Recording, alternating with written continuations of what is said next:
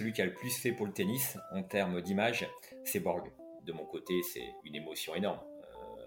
Je suis pas du genre, comme on dit, à verser ma larme ou à être ému devant un match, mais là, le match avait été tellement intense, ce 5e set, que voilà, je me suis dit, il faut que j'en fasse quelque chose. Agassi, ce qu'il a écrit, on ne pourra pas écrire mieux en termes de révélation et en termes de transparence. Chez moi, un projet doit naître d'une envie ou d'une émotion. Donc, il n'y avait, dans les années qui ont suivi, ni envie ni émotion. Et là, on arrive à janvier 2017. Salut à tous, c'est Maxime, le fondateur de Beyond the Court, le média qui explore et décrypte le sport business. Avec ce podcast, je vous propose d'aller à la rencontre de ces acteurs, comme des présidents de clubs ou de fédérations, des dirigeants d'entreprises du secteur comme Decathlon ou Sorare, mais aussi des sportifs. Aujourd'hui, je reçois Laurent Chiambretto pour une grande première sur ce podcast. En effet, il s'agit du premier écrivain à venir échanger sur Beyond the Court. Qui plus est, Laurent est un vrai passionné de tennis et de voyage. C'est d'ailleurs ce qui l'a amené à partir en Amérique du Sud, en Océanie et en Afrique pour découvrir comment le tennis se pratiquait et s'enseignait à travers le monde. Laurent connaît donc très bien la petite balle jaune, lui qui dirige un club parisien, mais surtout il a écrit 5 livres sur le tennis, dont les 2 derniers sur Roger Federer. Et si vous lisez ma newsletter, vous le savez, je suis un grand fan de la légende suisse. Ses victoires mais aussi ses défaites, il faut le dire, m'accompagnent depuis mon enfance. C'était donc un vrai plaisir d'échanger avec Laurent sur son dernier ouvrage nommé Arnaud Federer, qui est un vrai ovni du monde littéraire. Il mêle à la fois fantastique, tennis et comédie. Et dans ce roman, Laurent revient sur un traumatisme pour tous les fans de Roger. Mais je ne vous en dis pas plus pour l'instant, et je vous dis à tout de suite avec Laurent. Salut Laurent, comment tu vas ? Salut Maxime, écoute, très bien, hein, très heureux d'être en ta compagnie. Bah écoute, c'est partagé. Je te propose qu'on commence immédiatement avec la première question. Si je te dis le 14 juillet 2019, évidemment tu vas me répondre la fête nationale française. Mais pour les fans de tennis et a fortiori peut-être pour même encore plus pour les fans de Federer, cette date c'est un peu un traumatisme. Donc peut-être que tu peux nous expliquer qu'est-ce qui s'est passé cette journée-là et même qu'elle a inspiré ton dernier livre. Oui, traumatisme, cataclysme, je peux te sortir tous les mots qui riment avec journée de deuil nationale en ce qui me concerne, puisque grand admirateur de Federer, et ce jour-là, il y avait donc la finale de Wimbledon contre Djokovic, il y avait la possibilité d'un 21e Grand Chelem, il y avait la possibilité de battre pour la première fois dans un tournoi du Grand Chelem Nadal et Djokovic dans un même tournoi à la limite des 5-7, il y avait la possibilité de devenir le plus ancien vainqueur en Grand Chelem. Bref, il y avait plein de choses incroyables qui pouvaient se passer. Et puis, 8-7, 45, 2 balles de match. En général, dans un tournoi du Grand Chelem, hormis peut-être la finale de Roland-Garros entre les 2 Argentins où Gaudio avait finalement remporté après avoir sauvé des balles de match, et bien à chaque fois ça se finit par la victoire de celui qui a des balles de match. Et là, 3 petits points. Il perd ce match et je pense que tous les fans de tennis, tous les fans de Federer, du beau jeu, ont versé leurs petites larmes ou ont mis plusieurs jours à évacuer leur déception. Et moi, oui, en effet, ça a été une grosse émotion négative qui m'a... qui a été finalement le point de départ et le sujet de l'ouvrage qui vient de sortir. Ouais, c'est vrai que moi aussi, à titre personnel, je suis quand même un gros fan de Federer, même si j'ai un énorme respect pour Nadal et Djokovic, et encore plus au fur et à mesure de leur carrière et ce qu'ils peuvent accomplir là avec leur âge avancé. Et si je reviens sur ton livre, donc c'est Arnaud Federer, c'est ça ? Oui, tout à fait, Arnaud Federer. En fait... Je peux te faire le pitch ? Ouais, on peut le faire très rapidement. On peut le faire très rapidement. Voilà, pour le faire très rapidement, c'est l'histoire d'un fan en dépression depuis la défaite de Federer qui un soir se prend une murge dans une fête de l'école de tennis et qui s'évanouit suite à cette petite cuite et se réveille le lendemain dans la peau de Federer, la veille de cette finale de Wimbledon 2019. Voilà. Ok, donc un peu un côté science-fiction, roman de tennis dans la science-fiction un petit peu. Tout à fait. Ok. Je disais qu'on voit ça succinctement là parce qu'on va y revenir après. Là, j'aimerais bien qu'on revienne d'abord sur ton parcours. Qu'est-ce qui t'a amené en fait à écrire des livres sur le tennis et des romans sur le tennis? Donc peut-être, c'est quoi ton rapport avec le tennis, d'où tu viens et ce genre d'éléments par rapport, enfin ton histoire avec le tennis. Alors je viens d'une très sympathique ville, Nancy. Je ne sais pas si tu connais. Si, je connais bien, vu que je viens de là-bas aussi, donc j'y suis actuellement. Voilà. Je te charrie un peu de Nancy, où j'ai passé mes 25 premières années et où j'ai découvert ce sport. J'ai découvert ce sport vers 15-16 ans. Avant, j'y jouais au-dessus d'une cour d'école avec les copains du même âge. Et puis, j'ai joué à l'US Vendeuvre au tennis, mon club familial, et voilà, j'ai modeste troisième série jusqu'à l'âge de 20-25 ans. Je dépannais un peu le club le mercredi après-midi en étant initiateur et en m'occupant d'école de tennis avec un diplôme d'État. Et voilà, mais sans vouloir faire de ma vie professionnelle quelque chose en rapport avec le tennis. Voilà, après mon bac, j'ai passé des études d'éducateur spécialisé et je suis parti à l'armée où là, premier contact avec le tennis, on m'a mis prof de tennis auprès des femmes de gradé. Donc c'était une première manière un petit peu de faire quelque chose d'intéressant dans le service militaire. Ensuite, je suis parti au Club Med, faire 2 saisons comme Géo Club Med et devine où, comme prof de tennis. Voilà. Puis ensuite, j'ai décidé de quitter Nancy pour aller sur Paris. J'avais envie de voir autre chose. J'avais envie de m'amuser, de m'éclater, d'avoir d'autres expériences.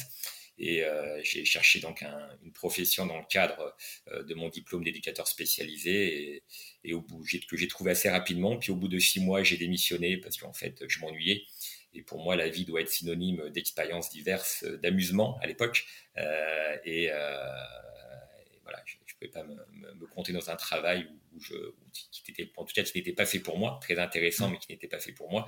Et là, j'ai décidé de passer mon diplôme d'État. Fallait être 15 déjà, classement minimum de 15. J'étais redescendu à 31. Et là, pendant 3-4 ans, j'ai enchaîné une cinquantaine de matchs par an, des entraînements, un petit peu moins touché aux boissons alcoolisées et aux sorties le week-end. Peut-être pour expliquer, en gros, le 15, c'est un classement au tennis. Concrètement, voilà, on est 2e série, on a un excellent amateur, on a un très bon amateur, voilà. Et on sait bien jouer au tennis, quoi. Voilà, on sait bien jouer au tennis, on n'a aucune chance de devenir un joueur de niveau national et on n'est plus tout à fait un petit joueur de club. En effet, comme tu le décris bien, on est un très bon joueur départemental et un joueur plutôt correct au niveau régional, quoi. Ouais, c'est ça, exactement. Voilà. Donc j'ai mis quelques années avant d'avoir peut-être 3 ou 4 ans pour monter de 30 à 15. Et une fois que j'ai eu ce classement, donc j'ai passé ce qu'on appelle le tronc commun, des épreuves écrites et ensuite le spécifique en candidat libre, parce que j'étais pas très fan de faire toutes les choses de manière un petit peu scolaire, en groupe. Voilà, je suis assez indépendant dans ma manière de travailler. Et une fois donc que j'ai eu ce diplôme, voilà, j'ai travaillé comme enseignant et voilà, j'ai fait donc mon entrée dans le monde du tennis professionnel donc en 2000 officiellement en 2004, voilà. Okay. À l'époque où j'avais des cheveux, voilà. Et après, donc ça t'a permis quoi d'avoir ce fameux diplôme? Ça t'a permis de donner des cours à des joueurs plus élevés, accès à la compétition, ce genre de choses? Voilà, c'était compétition et loisirs mélangés. Voilà, ça pouvait aller de l'école de tennis, du mini-tennis, jusqu'à l'équipe 1 qui, dans ce club-là, jouait à 15-4, 15-5. Donc, okay. Voilà, ça allait à tout le niveau. Et puis, voilà, au bout d'un an de monitorat, sachant que j'avais fait quelques années avant, même si je n'étais pas encore diplômé. Pareil, je ne voulais pas faire ça toute ma vie. Mon objectif était, en fait, était de diriger un club en fait. Ce qui m'intéressait, c'était pas uniquement le secteur sportif, c'était également recruter des enseignants, faire le budget, faire du commercial, enfin tous les postes qui gravitent autour d'un club de tennis. Et ça, c'est ce qui m'intéressait, donc être directeur de club, responsable de club, ou reprendre un club. Bref, j'ai... Parce que pour toi, développer le tennis amateur, c'était quelque chose que tu voulais vraiment faire et développer le sport, tout simplement. Oui, tout à fait, avoir une base, c'est-à-dire un club, et puis derrière faire des choses autour du développement, autour de la convivialité, autour de l'économie, autour de l'organisation des stages. Enfin, c'est que ça soit une petite entité où on puisse faire plein de choses. Et puis c'est vrai que travailler dans le tennis, faut dire les choses, même quand on fait ça de manière très carrée et sérieuse, le cadre en termes de convivialité est beaucoup plus sympa que dans une entreprise ou ailleurs, sans rentrer dans les clichés. Donc c'est vrai que c'est un milieu qui est plutôt agréable pour évoluer professionnellement. Ok, et t'es devenu président de club à partir de quand ? Alors, je suis pas devenu président de club, en fait, donc okay. J'étais donc salarié comme moniteur, et voilà, j'ai eu envie un peu de... J'ai une autre passion dans la vie que le tennis, qui sont les voyages. J'adore toujours, même si maintenant c'est en famille, voyager en routard avec le sac à dos, et j'ai décidé de... J'ai mis un an à pondre le projet, de partir 6 mois, de faire un tour du monde pendant 6 mois, un tour du monde tennistique qui mêlait à la fois le voyage en routard et à la fois les rencontres tennistiques. Donc j'ai choisi plusieurs pays qui me semblaient intéressants via mon envie, de découvrir ces pays, et via également la pédagogie du pays visité. Donc voilà, les pays qui avaient été choisis étaient l'Argentine, puisqu'à l'époque, il y avait pas mal de champions argentins comme Nalbandian, Gaudio, il y avait... Oui, Coria, Chela, ouais. Tout à fait. La deuxième étape, c'était le Chili, où il y avait Gonzalez et Massou également, qui étaient plutôt corrects dans le niveau de jeu. Ensuite, après l'Amérique du Sud, l'idée était d'aller en Océanie pour à la fois découvrir la Nouvelle-Zélande, qui reste un petit pays en termes de développement tennistique, et l'Australie, qui reste une nation phare du tennis. La troisième étape était l'Asie, où il y avait la Chine, qui voulait être visitée via le tennis qui était en plein essor, et les JO de Pékin qui allaient s'y tenir, et le Vietnam, qui était un pays en voie de développement tennistique. Et j'ai terminé par le Mali, où j'avais également un projet avec un ami malien de développer un petit peu le tennis au Mali. Donc voilà. Donc, qu'est-ce que tu as vu de différent entre ces pays ? Parce que j'imagine peut-être qu'il y a une pédagogie différente, sachant qu'en plus ils ne sont pas forcément développés de la même manière au niveau tennistique. Alors c'est vrai que déjà en ce qui concerne, selon les pays, il y a vraiment des différences assez conséquentes. Pour faire un court résumé, par exemple, quand on va en Argentine, ce qui m'a le plus marqué, c'est pas encore le travail pédagogique, puisque on évolue quand même dans un pays, la France, où pédagogiquement c'est quand même très fort et très carré au niveau des diplômes et de la pédagogie. Moi, c'est le club qui m'a marqué, le club en tant qu'institution, parce que c'est un vrai lieu de vie, encore plus que dans certains clubs français. Il y a le club house comme en France, mais en fait, il y a la famille qui est quasiment tous les jours. Il y a les parents, les grands-parents, les enfants. Quand les enfants viennent faire du foot, ils viennent jouer dans le club argentin à côté avec les amis. Il y a les grands-parents et les parents qui viennent manger le barbecue le week-end. Ils viennent regarder les matchs de foot le soir de Buenos Aires ou autre, Boca Juniors, en famille. C'est vraiment un lieu de vie. Un lieu de vie qui est assez impressionnant, quoi. C'est vraiment, c'était les années 80 où tout se passe en famille et tout se passe au club de tennis. La plupart, ce sont des académies, et j'ai trouvé ça, ça fait vraiment un choc culturel par rapport à la France, où grosso modo, on vient au club de tennis pour jouer au tennis, voire après boire une petite bière avec le pote. Et la seule fois où on aura peut-être un petit lieu de vie, ça sera peut-être après les matchs par équipe pour manger ou boire un verre. Donc, j'ai trouvé ça très intéressant, très convivial. Et puis, voilà, c'est un point de départ superbe pour que le club de tennis en loisir se développe, ou même pour donner à l'envie à un môme de se perfectionner dans ce sport et d'aller plus loin, quoi. Donc, ouais. Ouais, clairement, je pense que le terme que tu as utilisé de lieu de vie, c'est central. Et en fait, tous les gens, quand on est dans un club, c'est pas forcément pour devenir professionnel, voire même faire de la compétition. En réalité, c'est qu'une infime partie des licenciés. Et qu'en fait, faire du club un lieu de vie, un lieu où les gens se réunissent, c'est beaucoup plus important en réalité que faire des entraînements ultra qualifiés pour potentiellement sortir un joueur, un champion. Même si les deux peuvent aller ensemble, évidemment, mais on met pas assez d'énergie sur l'aspect lieu de vie, je dirais. Voilà, et moi je rebondirais sur ce que tu as dit. En France, on communique souvent, même quand il y a des élections politiques dans les fédérations, la fédération, sur les champions qu'on a créés, sur la relève, en sachant que, comme tu le dis justement, dans un club, voilà, il y a 90% des joueurs qui sont là pour faire du loisir. Et quand j'intègre le loisir, j'intègre également ceux qui jouent en compétition 4e série. Et puis, il y en a peut-être certains qui sont des bons 3e série, limite 2e série, qui s'investissent un petit peu plus. Mais ça reste une proportion minimaliste. Donc, il faut un petit peu plus articuler autour du tennis loisir, de la convivialité et du lieu de vie. Et surtout... on sera peut-être amené à en parler avec ce sport qui décline un petit peu en France. Oui, clairement, ça en décline. En gros, pour donner des chiffres, le pic, c'était, je crois, dans les années 80, après la victoire de Noah, où il y a eu plein de constructions de terrain dans toute la France.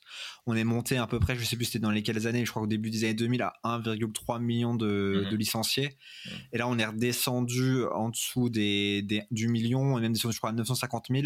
Et là, ça remonte parce qu'il y a l'essor du paddle. Et comme le paddle est intégré à la fédération de tennis, et ben, artificiellement le tennis peut dire qu'il est remonté au-dessus du million d'abonnés, de licenciés, alors qu'en fait c'est quand même assez artificiel comme chiffre. Tu as 100% raison. Sous l'ère Chili, qui était l'ancien président de la fédération, le paddle a servi à amortir un petit peu la chute des licenciés, alors que bon, ça reste un sport de raquette, mais complètement bien évidemment différent du tennis. Et ça voilà, on devrait communiquer vraiment sur la réelle baisse des licenciés purement tennis. Voilà, on serait sur un chiffre encore plus bas, quoi. Ouais, je vais essayer d'avoir un spécialiste paddle sur le podcast, parce que je pense que c'est très intéressant de voir comment un sport se développe, et surtout que lui, c'est en hyper croissance. Je pense que c'est peut-être le sport en France, et je dirais peut-être en Europe, qui se développe le plus, quoi. Tout à fait, en sachant que le tennis, la moyenne d'âge, j'avais lu ça, la moyenne d'âge des téléspectateurs, on est passé au-delà de 60 ans, quoi. On est passé au-delà de 60 ans pour le tennis. Si on prend comme exemple même la France, il y a quasiment plus de tennis sur les chaînes gratuites. On a quoi ? On a Roland sur France Télévisions, on a C8 qui retransmet les demi-finales et finales de Monte-Carlo et du Rolex. Et voilà, pour un jeune qui a envie de découvrir ce sport via les médias, via la télé, c'est plus, comme on dit, c'est plus comme avant, quoi. Ouais, surtout avec la mort de la Coupe Davis, qui était déjà entamée, mais là elle était complètement achevée par le nouveau format. Mais c'est vrai que moi j'ai pas connu, vu que je suis né en 96, mais la finale 91 contre les États-Unis avec Forger, Lecomte contre Agassi, contre comment ça s'appelle, Sampras, c'était ça a donné envie à toute une génération de joueurs de se mettre au tennis. Et ça ne peut plus exister avec le format actuel. Et je dirais que c'est assez dramatique, et c'est lié au nouveau format, mais aussi, comme tu disais, au fait qu'il y ait moins d'accès au tennis sur les chaînes publiques. C'est ça, c'est ça. Puis moi qui, ça se voit pas, mais qui suis légèrement plus âgé que toi, à l'époque de Roland-Garros, nous, quand on était lycéens ou étudiants, on rentrait et quand les matchs commençaient à durer, on pouvait voir... les matchs aller jusqu'à 21h, 21h30, avec le journal qui était décalé, on allait sur France 3 et tout, et c'était les lendemains dans les cours de récréation, on parlait tous de ce qu'on avait vu sur France Télévisions, du match, qu'on aime le tennis ou non, c'était l'événement. Maintenant, voilà, il y a France Télévisions, le soir c'est Amazon Prime, donc plus personne n'a accès... Je parle les purs tennis, ok, mais ceux qui pourraient découvrir ce sport, qui pourraient s'amaroucher de ce sport, c'est terminé. C'est terminé et je vais développer ce sujet parce que je le trouve passionnant et très intéressant. Mais en gros là, le contrat se termine en 2023 et je pense que à terme ça va faire comme la Ligue des Champions au football. TF1 donc a perdu les droits et maintenant c'est que sur des chaînes payantes. Ils ont juste la finale et je pense que Roland-Garros va suivre ce chemin-là et que Amazon ou un autre acteur va avoir l'exclusivité sur l'entièreté de la compétition et peut-être que les demi-finales et les finales seront sur France Télévisions, mais pas plus. Et ce qui me fait dire ça, c'est que en fait, Roland-Garros, c'est le grand chelem qui a le moins de droits télé par rapport aux autres grands chelems, et c'est du simple au double en fait la différence. Donc en fait, si il veut se remettre à niveau et générer autant de revenus que les autres, les droits TV qui sont une source de revenus très importante, nécessairement une chaîne payante va vouloir mettre un gros billet dessus seulement si elle a l'exclusivité, et si c'est une codiffusion ils mettront pas un gros billet. Et c'est d'ailleurs pour ça que y a les fameuses sessions de nuit en exclusivité sur Amazon, parce qu'ils voulaient une exclusivité.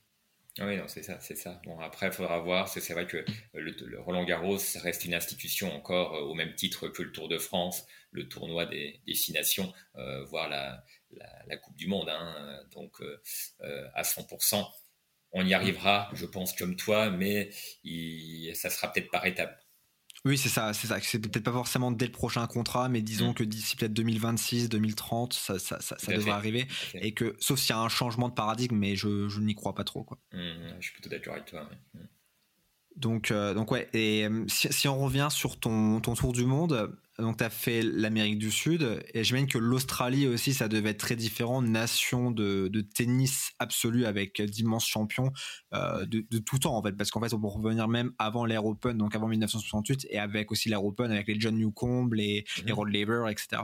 Tout à fait. Non, l'Australie, très intéressant. Ce qui m'intéressait, c'est également, tu vois, un bon enseignant en France va être considéré comme l'enseignant qui réussit à faire progresser son élève, techniquement. Australie, donc avec une culture un petit peu plus anglo-saxonne, là, je te parle pas de la formation d'un joueur de haut niveau, mais de la formation d'un joueur de loisir. Un bon prof de tennis sera là-bas, à l'époque, était considéré comme quelqu'un qui arrive à fidéliser son groupe. Je caricature, mais peu importe les progrès. Par exemple, si pendant 30 séances, il amène 3 paquets de M&M's et des canettes de Coca, et que derrière, les gamins, ils font des petits jeux sans éventuellement progresser, mais se réinscrivent tous, il sera considéré comme un excellent prof de tennis via la fidélisation de son groupe, alors qu'un autre, s'il est très technique, qui fait des exercices excessivement techniques où les gamins derrière ne suivent pas en termes de réabonnement, il sera moins considéré, alors que techniquement et pédagogiquement on est plus dans la norme du prof de tennis. Voilà, ça je considérais ça comme assez intéressant, quoi, dans la manière également de concevoir un prof, l'efficacité d'un prof de tennis, puisque nous on est un petit peu dans notre voilà.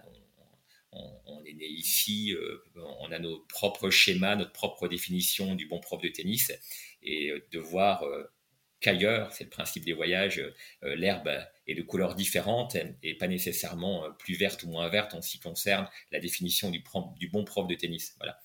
Ouais, effectivement. Et aussi, t'as mentionné le Mali. J'imagine que là, infrastructures qui ne sont pas du tout aussi développées. Donc là, c'était quoi les grosses différences et comment ils pourraient développer le tennis là-bas ? Voilà, c'est compliqué. Là, il y avait besoin à l'époque de financement. Il y avait des financements de l'AITF, qui est la Fédération internationale dans les pays sous-développés dans le domaine du tennis, c'est-à-dire qui qui sont en développement et par exemple là-bas avec le revenu mensuel des habitants qui était assez faible, pour permettre aux enfants de jouer au tennis, et ben par exemple on les autorisait, par exemple c'est un exemple, à jouer pieds nus sur le terrain. Voilà. Parce que l'achat des baskets est un coût extrêmement onéreux.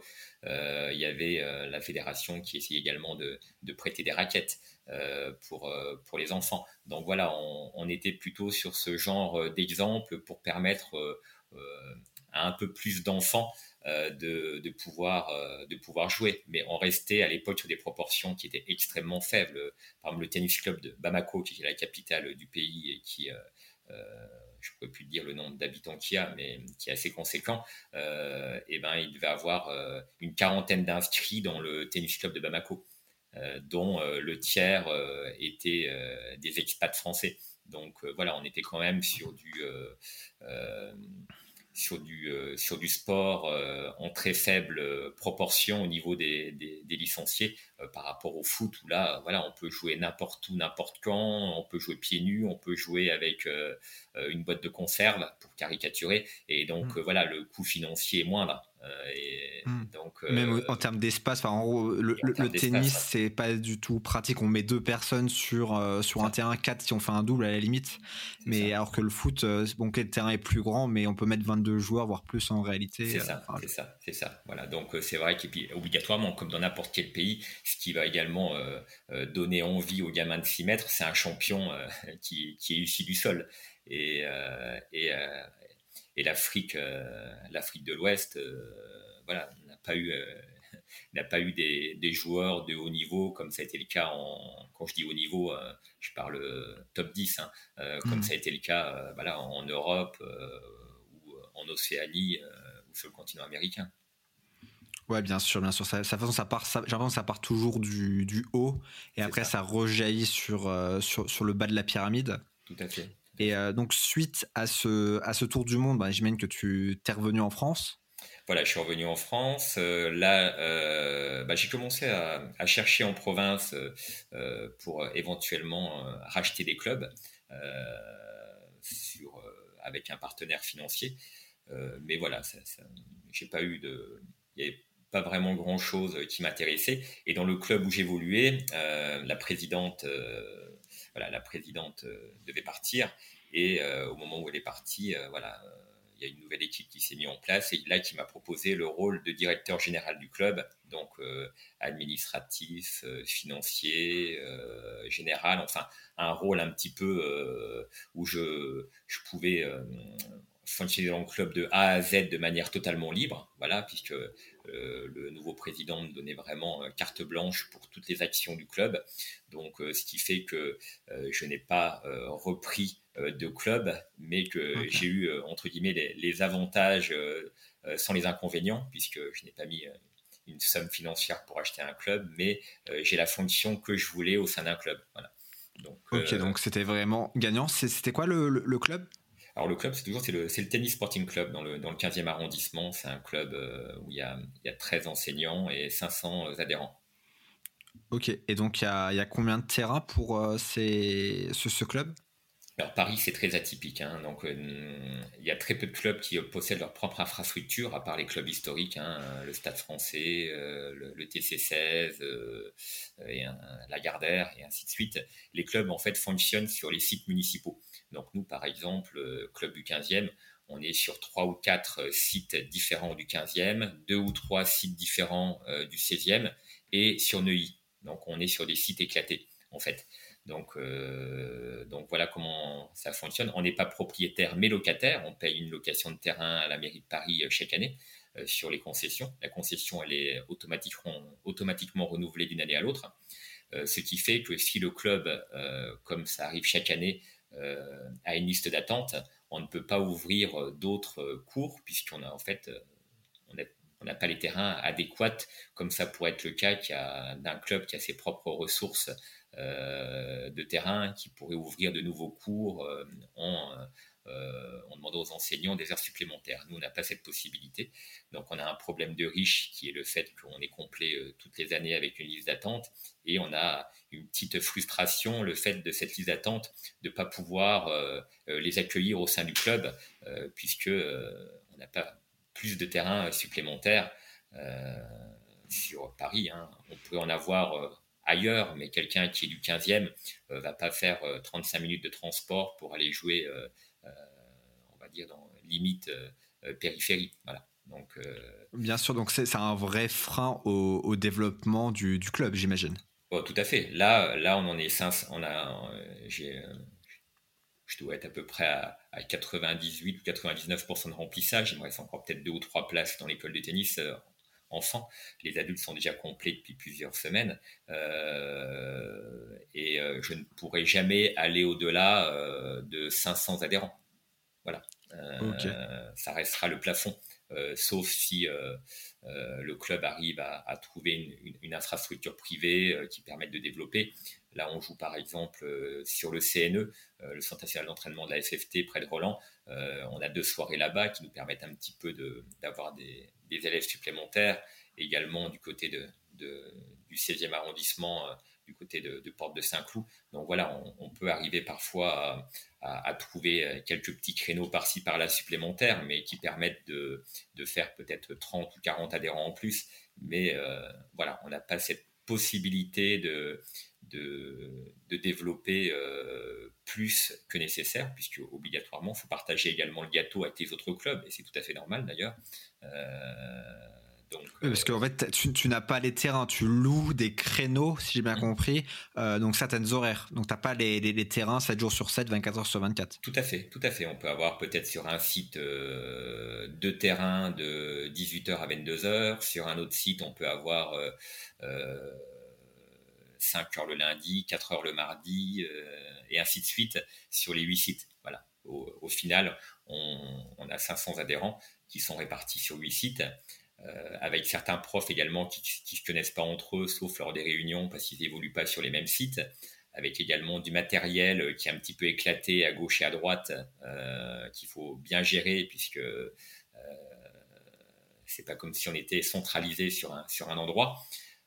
Également une énorme confiance dans l'enseignant, puisque dans un club qui possède des propres infrastructures, les enseignants bossent souvent côte à côte, alors que là, il y en a un qui peut travailler de manière complètement isolée sur un endroit, et les seuls retours que nous aurons, c'est de la part des adhérents, s'ils nous font des retours par rapport à leur cours. Donc voilà, c'est une manière différente d'évoluer en tant que club de tennis par rapport à un club de province, et avec le bon côté des choses, le fait d'être souvent complet. Nous, on a souvent des gens qui viennent de province et qui appellent tranquillement fin septembre, mi-octobre, en disant j'aimerais jouer, et qui sont tous surpris de voir que tout est complet, alors que là d'où ils viennent, quelle que soit la région, ils peuvent s'inscrire à n'importe quel moment de l'année, il y aura toujours de la place. Voilà. Donc là, oui, complètement. Moi, encore une fois, à Nancy, dans mon club à Essé, il n'y avait pas de problème. On nous accueille à bras ouverts, il n'y a pas de souci. L'histoire de liste d'attente, c'est même pas. Je ne pense pas que ça puisse rentrer en ligne de compte, quoi.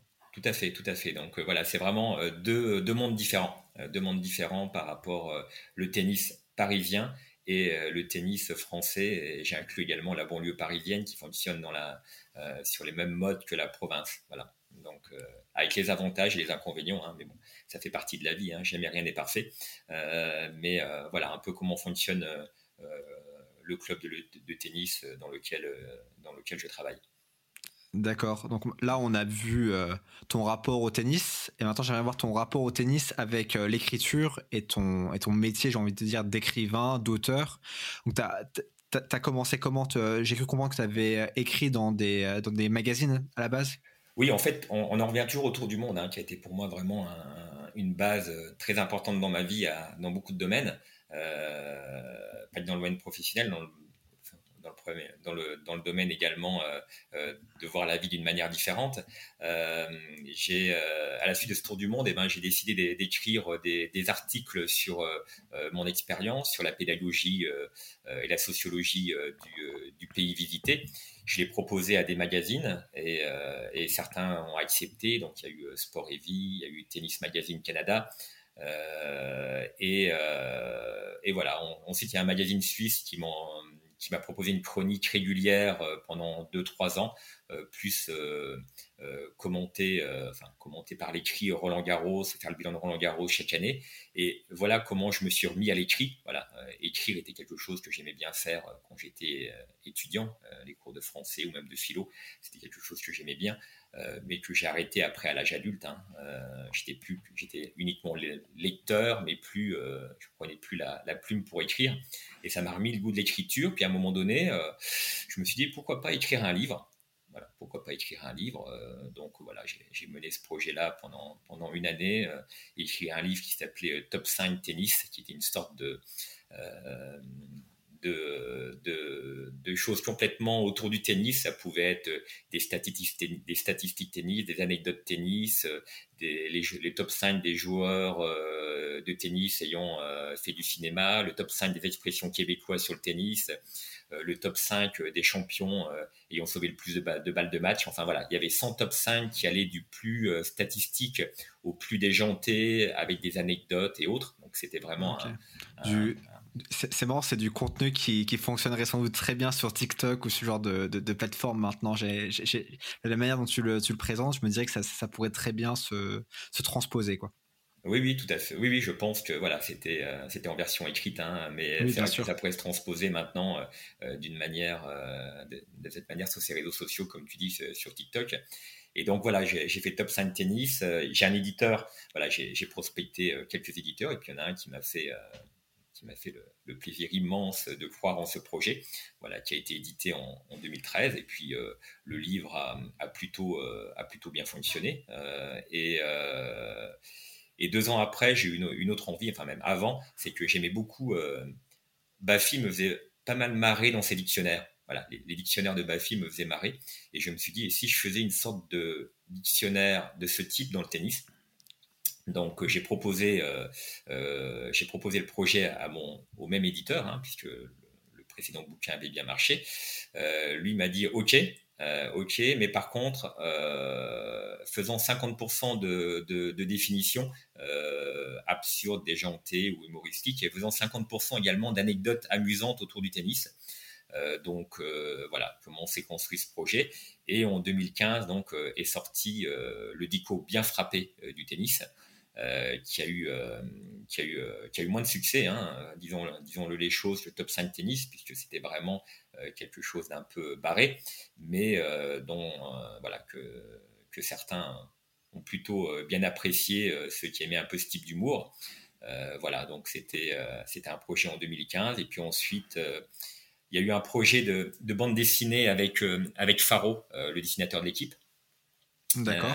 Voilà, on s'est rencontrés, on a voulu faire une bande dessinée autour des sports, pas que le tennis, autour de différents, en mélangeant les acteurs, les chanteurs, les personnages médiatiques et les sports, en faisant des sketchs. Et voilà, on a écrit un projet. J'ai écrit plusieurs sketchs de plusieurs planches, et lui il les mettait en dessin.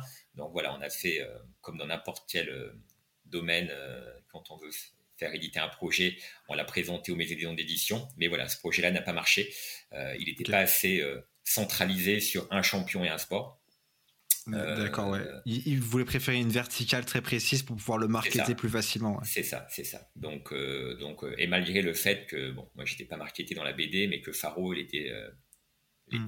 L'était plutôt en version XL, hein. Il y a fait pas mal de projets BD qui ont bien marché dans le foot.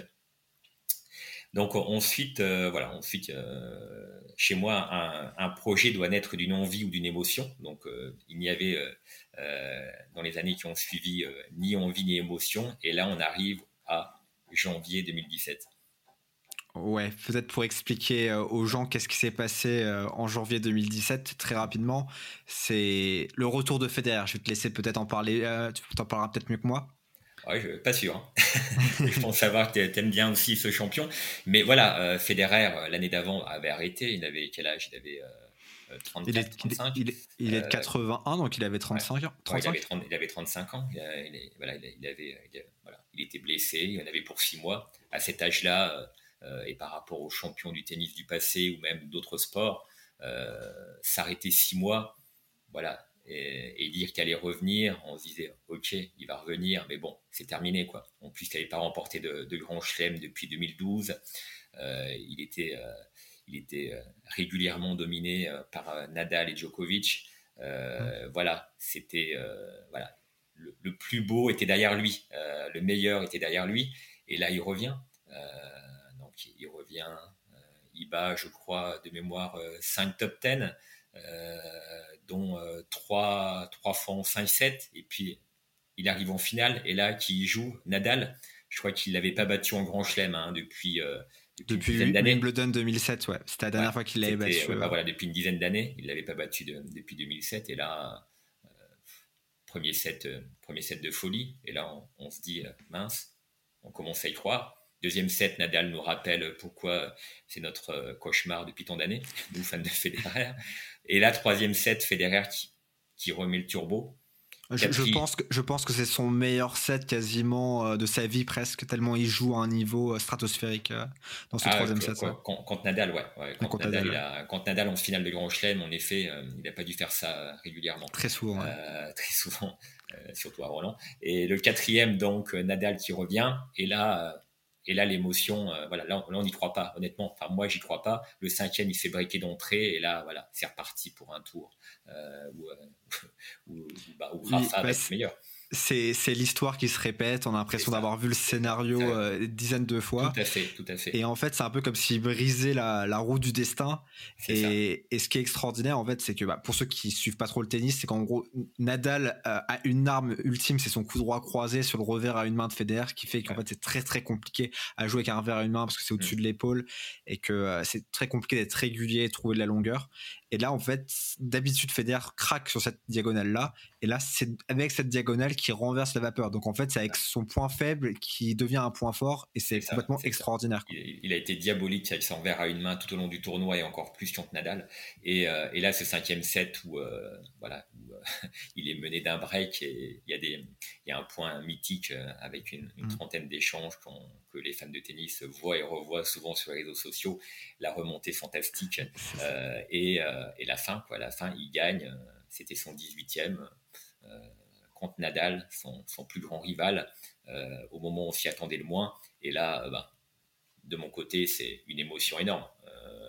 Je suis pas du genre, comme on dit, à verser ma larme ou à être ému devant un match. Mais là, le match avait été tellement intense, ce 5e set, que je me suis dit, il faut que j'en fasse quelque chose.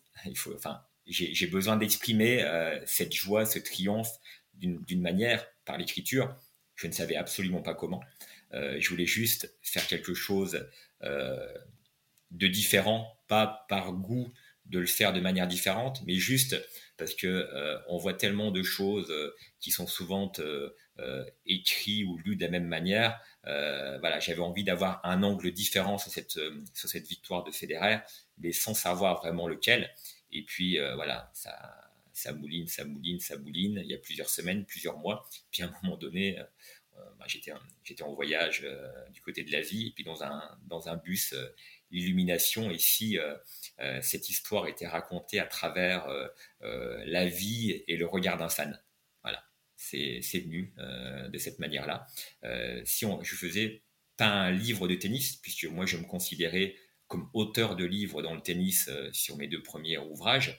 Et là, si je me mettais à la partie écriture, mais écriture d'un scénario, c'est-à-dire entre guillemets écrivain, et je me suis moi-même enthousiasmé sur ce projet. L'envie là est montée de manière spectaculaire. Et voilà, je me suis mis à écrire en me disant qu'au départ, ce projet raconterait simplement la désillusion d'un fan quand il pense que Federer ne reviendra plus à son meilleur niveau et raconte son quotidien à travers une sorte de journal intime jusqu'à la victoire de Federer en 2017 qui clôturera ce bouquin. Et puis, manque de chance, Federer s'enquille la tournée américaine. Bon, ben, je continue à écrire sur ça. Derrière, il gagne Wimbledon. Bon, ben, on va continuer le journal. Et derrière, l'année suivante, il remporte l'Open d'Australie et redevient numéro 1 mondial.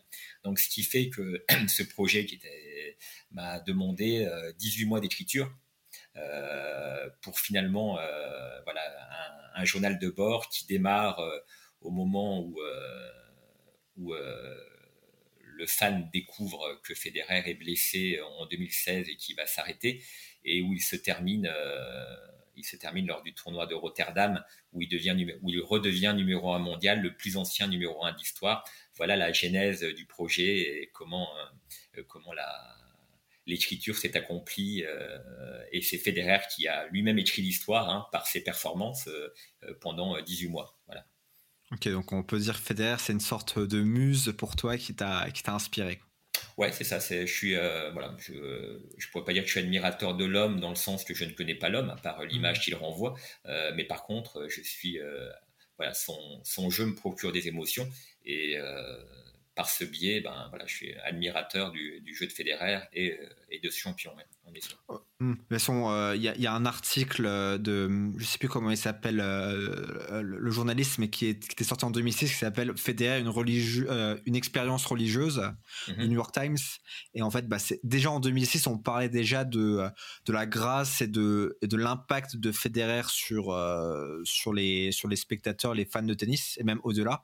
Et ça s'est accentué avec sa carrière, ses hauts, ses bas, sa longévité, et même tout ce qu'il a pu apporter au tennis de manière globale, parce que si le tennis s'est autant développé, même si actuellement bah, c'est plus celui qui a le plus grand nombre de grands chelems, etc., en termes de développement de tennis, c'est lui qui a quasiment tout amené. Il a dans le 21e siècle, quoi. Je pense que moi, celui qui a le plus fait pour le tennis en termes d'image, c'est Borg. Oui, c'est pour ça que j'ai précisé 21e siècle, mais ouais, effectivement, Borg. Et Federer, en effet, si on veut jouer un petit peu sur les mots, pour moi, le meilleur de tous les temps au niveau palmarès, ça sera Djokovic, puisqu'il va, je pense qu'il ne s'arrêtera pas à 21 et qu'il dépassera Nadal. Mais le plus grand de tous les temps, c'est Federer. Voilà. Il faut distinguer best et greatest en Amérique, enfin en anglais. Et Federer, clairement, en fait, greatest, donc le GOAT, c'est vraiment, on prend pas que le palmarès. Évidemment que c'est un élément important, primordial, mais c'est aussi l'impact sur le sport, sur la discipline, l'évolution dans le jeu, etc. Et Federer, il y a cet aspect comme s'il avait fait rencontrer le tennis moderne avec le tennis, il a fait fonctionner l'ancien tennis, le tennis un peu romantique, revers à une main, monter au filet, etc., avec le tennis moderne, à le faire fonctionner du moins. Alors que maintenant, avec le jeu quand même qui est beaucoup plus stéréotypé, qui ne veut pas dire qu'il est plus simple, mais ça veut dire qu'il est beaucoup plus stéréotypé, qu'il est quasiment unique, enfin je veux dire quasiment tous les joueurs jouent de la même manière, et Federer a réussi à amener ce jeu d'antan dans notre époque, quoi.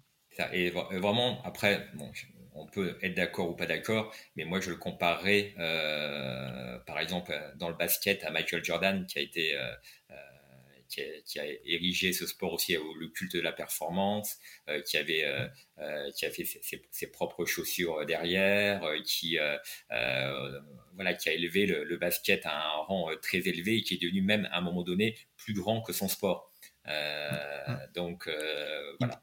Il a aussi bénéficié d'un timing. C'est évidemment, il y a toutes ses performances, sa personnalité, etc. Mais il y a aussi le timing de la mondialisation du sport, et notamment du basket avec les JO de Barcelone, avec la Dream Team en 92.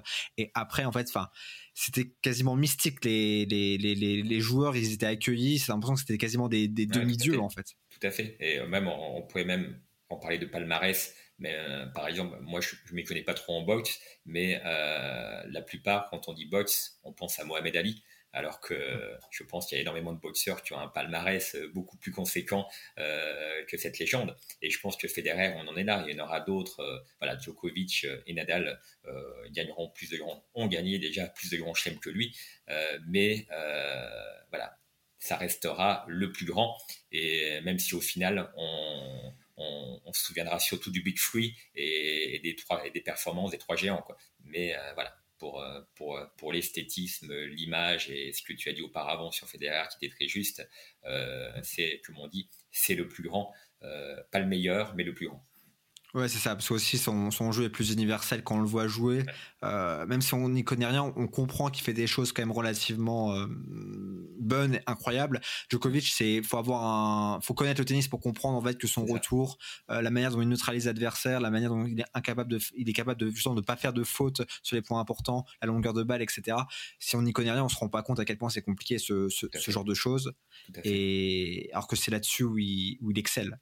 Oui, donc voilà, c'est le mec est aussi impressionnant à son niveau que Federer ou Nadal, mais voilà, il y a, ça c'est très personnel, il y a une part d'émotion en moins, il y a une part de beau jeu en moins, et voilà, après, comme on dit, le goût et les couleurs, hein. Exactement, ouais. D'ailleurs, vu qu'on parle de Djokovic et de Federer, je pense que la transition est toute faite pour parler de ton autre grande émotion qu'on a évoquée au tout début, donc cette fameuse finale de Wimbledon 2019 et les 2 balles de match manquées par Federer. Donc peut-être, j'imagine que c'est cette émotion-là qui t'a amené à écrire ce roman qui est Arnaud Federer. C'est ça, c'est la même émotion, mais malheureusement pas le même curseur en termes de pour être positif.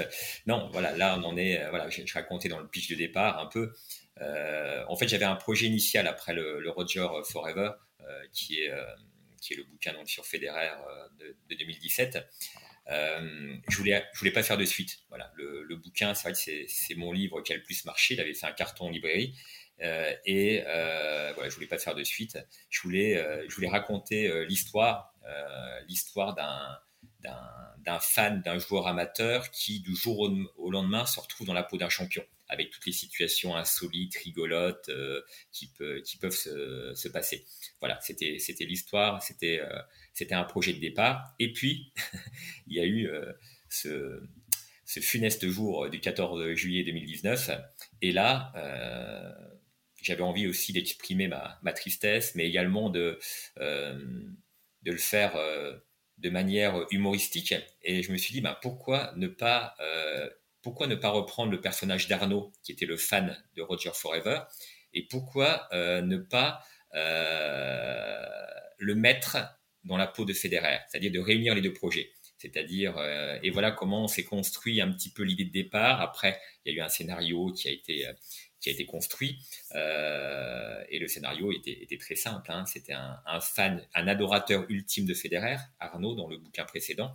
Et ben, un adorateur ultime de Federer, qu'est-ce qui se passe quand il suit ce type de match du 14 juillet 2019 ? Et ben, il tombe en dépression. Ou s'il tombe pas en dépression, ça se passe mal dans sa vie de tous les jours. Et le point de départ était ce 14 juillet 2019. Et à un moment donné, sa vie part complètement en cacahuète et lors d'une soirée très arrosée, il s'évanouit et se réveille dans la peau de Federer. Il se croit complètement dingue, puisque voilà, on se réveille dans la peau de quelqu'un d'autre, on se dit qu'est-ce qui se passe, c'est un cauchemar vivant et autre. Et non seulement c'est un cauchemar de se réveiller dans la peau d'un autre, se réveiller dans la peau de son idole, et en plus il se rend compte que c'est la veille de la finale de Wimbledon 2019, la veille du jour où tout a basculé dans sa vie de fan, mais également dans sa vie personnelle. Et là, voilà, c'est peut-être une chance de réécrire l'histoire. Voilà le pitch de départ de cet Arnaud. Et voilà comment j'ai construit l'histoire. Et pour que l'histoire reste, malgré le côté fantastique et surnaturel de l'histoire, je voulais que l'histoire... elle se veut humoristique, l'histoire, mais qu'elle soit carrée de A à Z. Donc, j'ai pris contact avec pas mal de gens dans différentes professions. Par exemple, j'étais proche des journalistes de la RTS qui suivent Federer depuis 20 ans, la radio-télévision suisse. Donc, ils m'ont donné le protocole parfait de Federer 24 heures avant finale, même les partenaires d'entraînement de Federer. Donc, tout a été repris de A à Z. Le protocole de Wimbledon avec les conférences de presse, avec comment ça se passait pour Federer, tout a été repris. J'ai pris contact avec un ostéopathe, kiné, physio, qui évolue à haut niveau avec l'équipe de Serbie de basketball, qui était championne du monde, et qui m'a expliqué comment ça pouvait se passer pour les champions la veille d'une finale. J'ai pris également conseil auprès de préparateurs physiques, d'un préparateur mental qui m'a expliqué plusieurs exercices, et après j'ai pris, pendant un mois, j'ai lu tous les bouquins sur la préparation mentale pour trouver des exercices en adéquation avec un style qui se voulait une histoire rigolote et amusante. Mais partir d'une réalité, quoi. Ça veut dire c'est détourner des exercices pour les rendre drôles, mais en partant d'une base réelle. Qu'ils soient dans le ton du texte, voilà. Et de cette manière-là, tout le protocole du samedi après-midi jusqu'à la finale a été repris en y ajoutant, on va dire, mon style d'écriture et l'histoire qui se voulait en fait une comédie fantastique, tout simplement, autour de Federer. Donc voilà le pitch d'Arnaud Federer, qui est mon dernier bouquin sorti donc au mois de septembre, fin septembre. Ok, ouais. Et ton éditeur, quand tu pitches ce livre, il réagit comment? Parce que c'est quand même assez particulier, on va dire. Je pense qu'il n'a pas tous les jours une demande pareille. Quoi. Non, surtout, c'est Solar, hein, c'est Editis, hein, c'est l'un des deux plus gros éditeurs de sport, des maisons d'édition dans le sport, avec Marabout, qui est chez Hachette. Et là, quand je lui dis ça, je sens au téléphone le sourire poli. Les sourires polis, ouais, c'est ça. Et il me dit, écoute, écris le début, puis après, tu me montreras. Mais voilà, et je le comprends, hein. Voilà, c'est quelque chose quand même qui est un petit peu ovni. Et voilà, j'écris pendant 4-5 mois les 50 premières pages, et je lui montre, et là, changement de temps. Et il fait, ouais, c'est sympa. Hein. Et puis là, il commence un petit peu à projeter. À se projeter en me disant c'est sympa et tout. Par contre, juste les 2-3 pages là, franchement, on va à l'essentiel et tout. Mais franchement, sympa, quoi.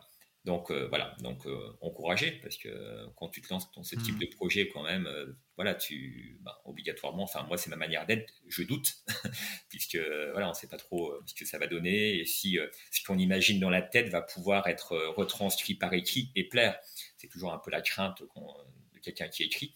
Voilà, je vais jusqu'au bout et là je lui fais lire et là il a vraiment le coup de cœur. Voilà, pour lui c'est même 2 fois meilleur que mon précédent bouquin, et là directement voilà, on l'édite, même si c'est pas du tout notre ligne éditoriale. Nous on est plutôt, voilà, ils ont fait la biographie de Parker, là en ce moment c'est Loïc Perron, livre d'or de la Coupe du Monde, enfin on est vraiment sur des choses complètement différentes dans ce qu'ils font, hein.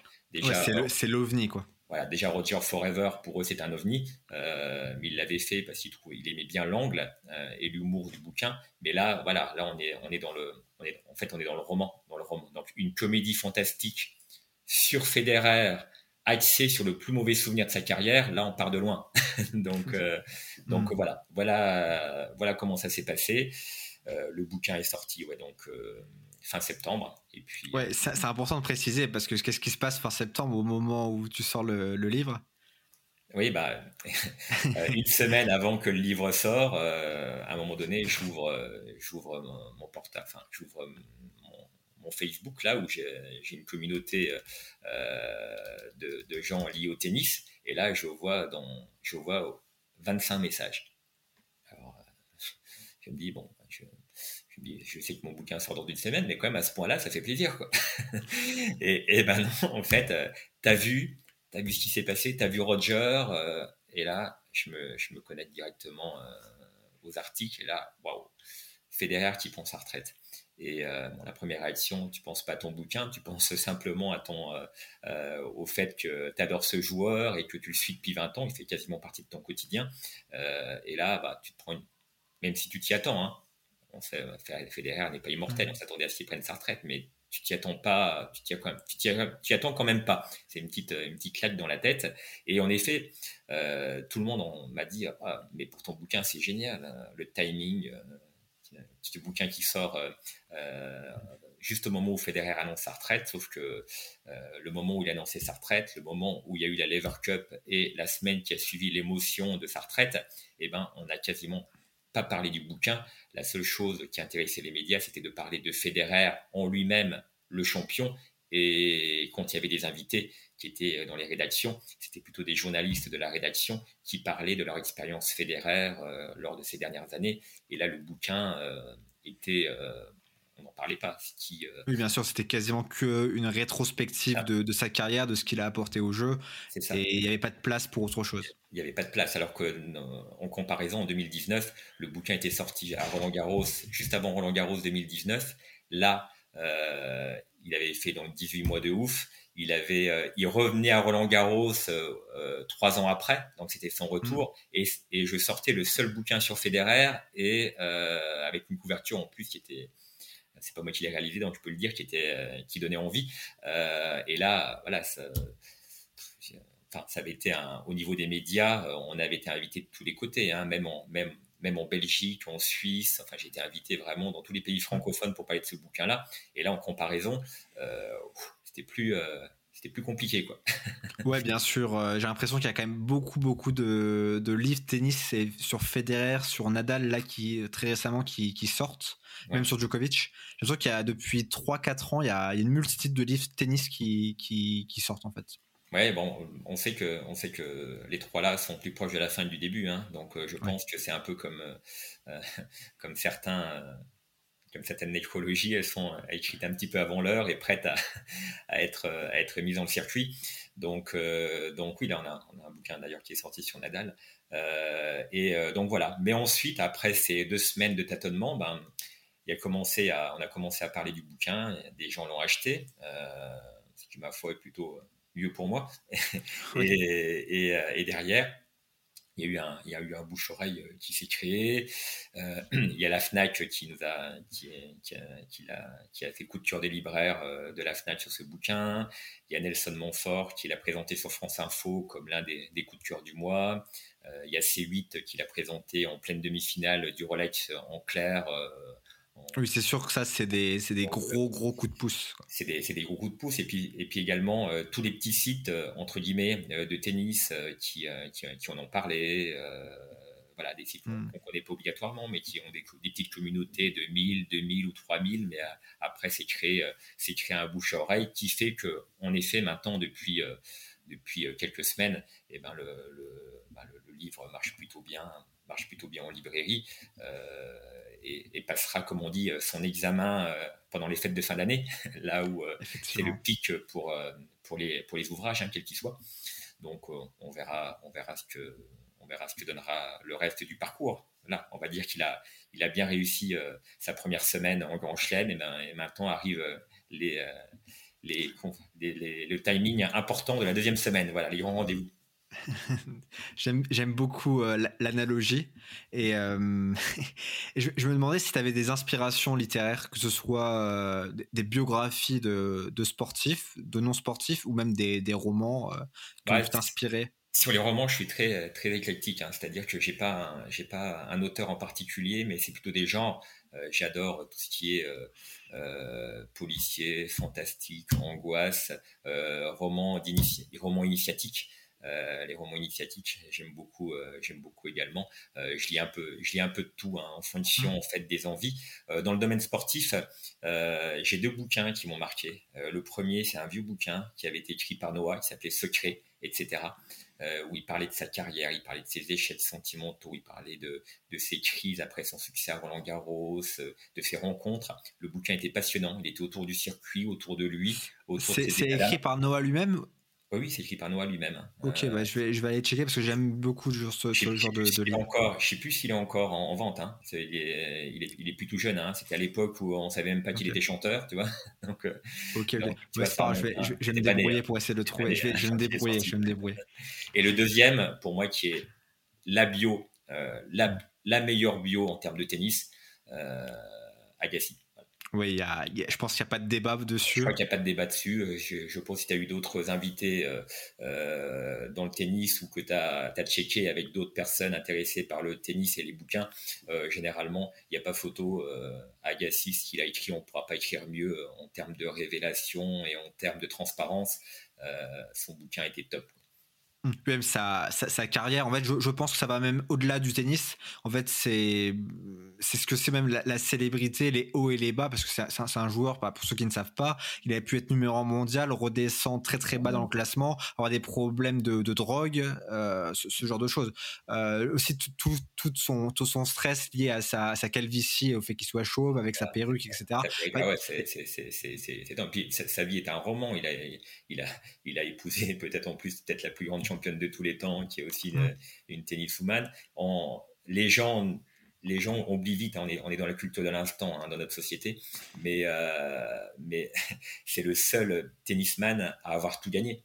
Voilà, on parle de Federer, Djoko, Nadal. Federer et Djoko n'ont jamais été champions olympiques en simple, et Nadal n'a jamais gagné les Masters. Lui, il a fait le big grand chelem. Il a les 4 grands chelems, la Coupe Davis, le titre de champion olympique et les Masters. À une période aussi où les surfaces étaient beaucoup plus disparates, il y avait beaucoup plus de différences entre les surfaces, maintenant elles sont uniformisées comme on dit, donc c'est aussi bien différent. Après, quand il bat Ivanišević à Wimbledon, c'est pas la même surface que maintenant sur le gazon, quoi. Voilà. Exactement. En gros, ça va beaucoup plus vite, disons. C'est ça. Donc c'est une influence sur le jeu, la manière de jouer tout simplement. Donc ouais, forcément open. Et si t'as parlé par exemple d'un roman initiatique ou ce genre de choses, est-ce que tu peux en citer peut-être un ou deux pour ça parle. Après c'est des gros romans. Il peut avoir Siddhartha, il peut avoir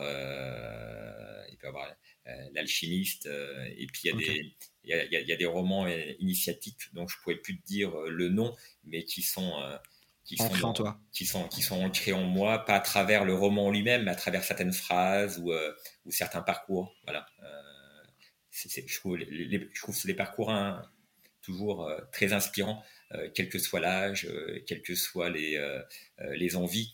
Dans une conversation, on va dire en one-to-one, c'est ce que j'aime le plus aborder, c'est les parcours de chacun, quoi. Je trouve ça tellement inspirant.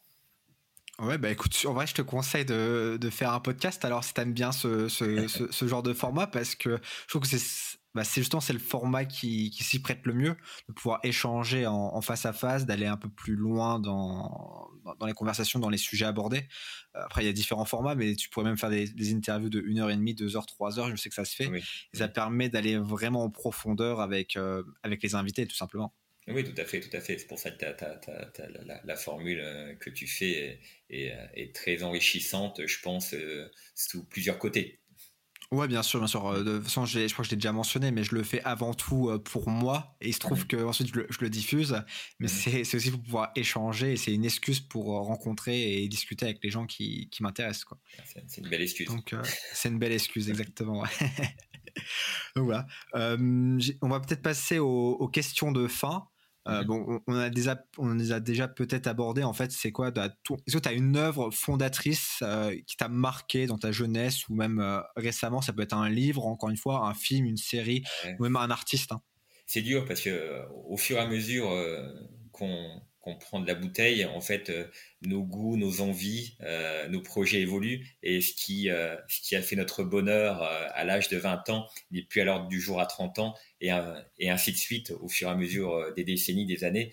Voilà. Donc, je reformule la question. Alors peut-être on va en faire plusieurs. Genre dans ta jeunesse, est-ce que tu as une œuvre qui t'a vraiment marqué, qui t'a fait peut-être changer, même si actuellement c'est plus d'actualité, mais est-ce que ça t'a un peu bouleversé dans ta jeunesse? Bah, c'est une œuvre, mais rien à voir avec le sport. Mais si j'ai un film de chevet, c'est une nouvelle de Kipling qui s'appelle L'homme qui voulut être roi. Le fait de penser avoir une destinée et de mettre, et même si ça paraît fou, de mettre tous les éléments en main pour essayer de la réaliser. Voilà. Je trouve, voilà, j'avais trouvé l'œuvre exceptionnelle, et ensuite. Voilà, je ne l'ai pas retranscrite bien évidemment, mais quand je rencontre des personnes qui ont une destinée, on en reste toujours, hein, sur le fait des parcours des gens, et qui ont envers et contre tout, croient en leur projet, croient en leur destin, croient en leur étoile et font tout pour y arriver. Je trouve ça toujours exceptionnel, que ça soit par le biais d'un film, une série, un bouquin ou même la réalité, quoi. Ouais, donc en fait t'aimes bien les grandes aventures, les grandes histoires, quoi. Ouais, j'aime bien ça, ouais. Ok. Et dernière question, c'est quoi la rencontre qui t'a procuré le plus d'émotions, donc que ce soit positif ou négatif, qui t'a le plus marqué? Moi, j'imagine qu'il y a un lien avec Federer, j'imagine.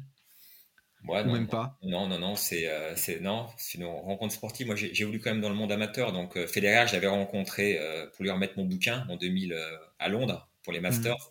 Ça aurait pu être une belle rencontre sportive, mais par le fait que c'est un vrai chef d'État, quand tu lui remets le bouquin et que tu parles avec lui, ça dure une dizaine de secondes et t'as pas le temps de développer, d'échanger. Non, moi c'est plus des rencontres, par exemple, la rencontre avec un ami à moi où on a échangé, où j'ai vu que derrière il avait des projets dans les livres, dans les vidéos, et que derrière il faisait que de travailler pour y arriver, et la culture du travail pour y arriver, ça j'ai trouvé ça inspirant. Ou quand j'ai fait mon tour du monde, je me suis retrouvé chez un Français en Argentine qui avait vécu 20 ans en France, 15 ans en Espagne et 20 ans en Argentine, et à chaque fois il recommençait à zéro, avait des nouveaux projets, des nouvelles envies, et je trouvais ça également inspirant, tu vois. Donc ça, ce sont plus des rencontres entre guillemets de gens comme toi et moi qui m'inspirent plus que de champions sportifs. Les champions sportifs, je vais être inspiré par leur parcours,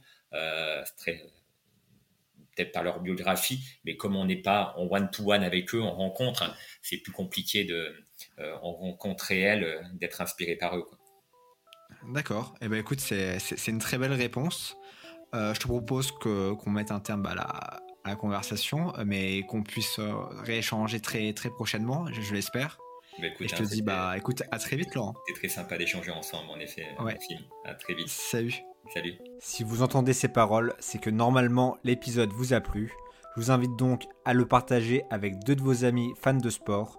Qui sait, ils pourraient apprécier aller au-delà du terrain, aller Beyond the Court.